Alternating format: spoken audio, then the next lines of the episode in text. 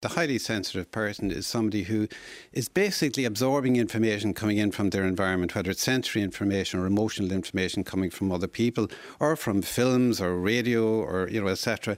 And uh, unfortunately, for many of them, they regard this as a major major weakness. Uh, and the reason that it's it's uh, an issue for so many of them that it, it, it, it's firstly they, they, they go into themselves, their own internal critic starts saying, I'm just weak, I'm a softie, do you know, I'm an easy touch, do you know what I mean?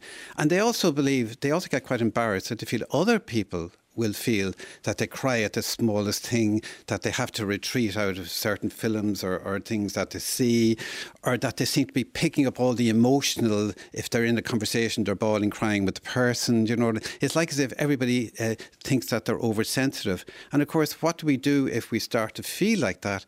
We become what we call a bit phobic to those situations, and we start to try to avoid them and we try to hide it.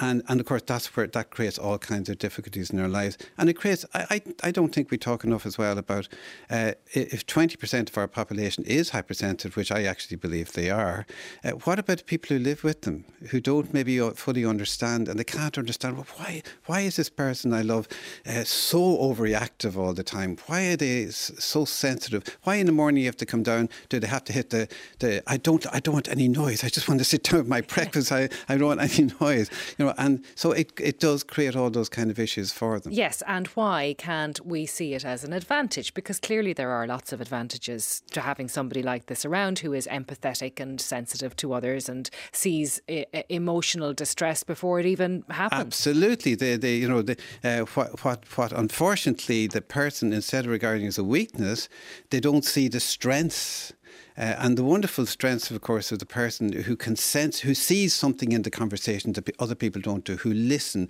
who, who get the emotional nuances, uh, who are very, very highly sensitive in all kinds of situations and good listeners uh, and, and, and very good friends. Do you know what I mean? So they have all these positive advantages. Mm-hmm. But, but the, the, the difficulty for the person is that they don't look at those advantages. They try to hide this condition. Yes, and maybe they've been told, Ann-Marie, throughout their childhood as they were going through life to toughen up.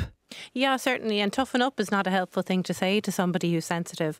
And although this is sort of a pop psychology construct, there is quite a lot of research, and there'll be more coming that looks at it. So, really, for a, a person, or child who is highly sensitive, we can call them what some researchers call orchid children. So, they need a particularly nurturing environment to thrive, and they'll do really well in that environment.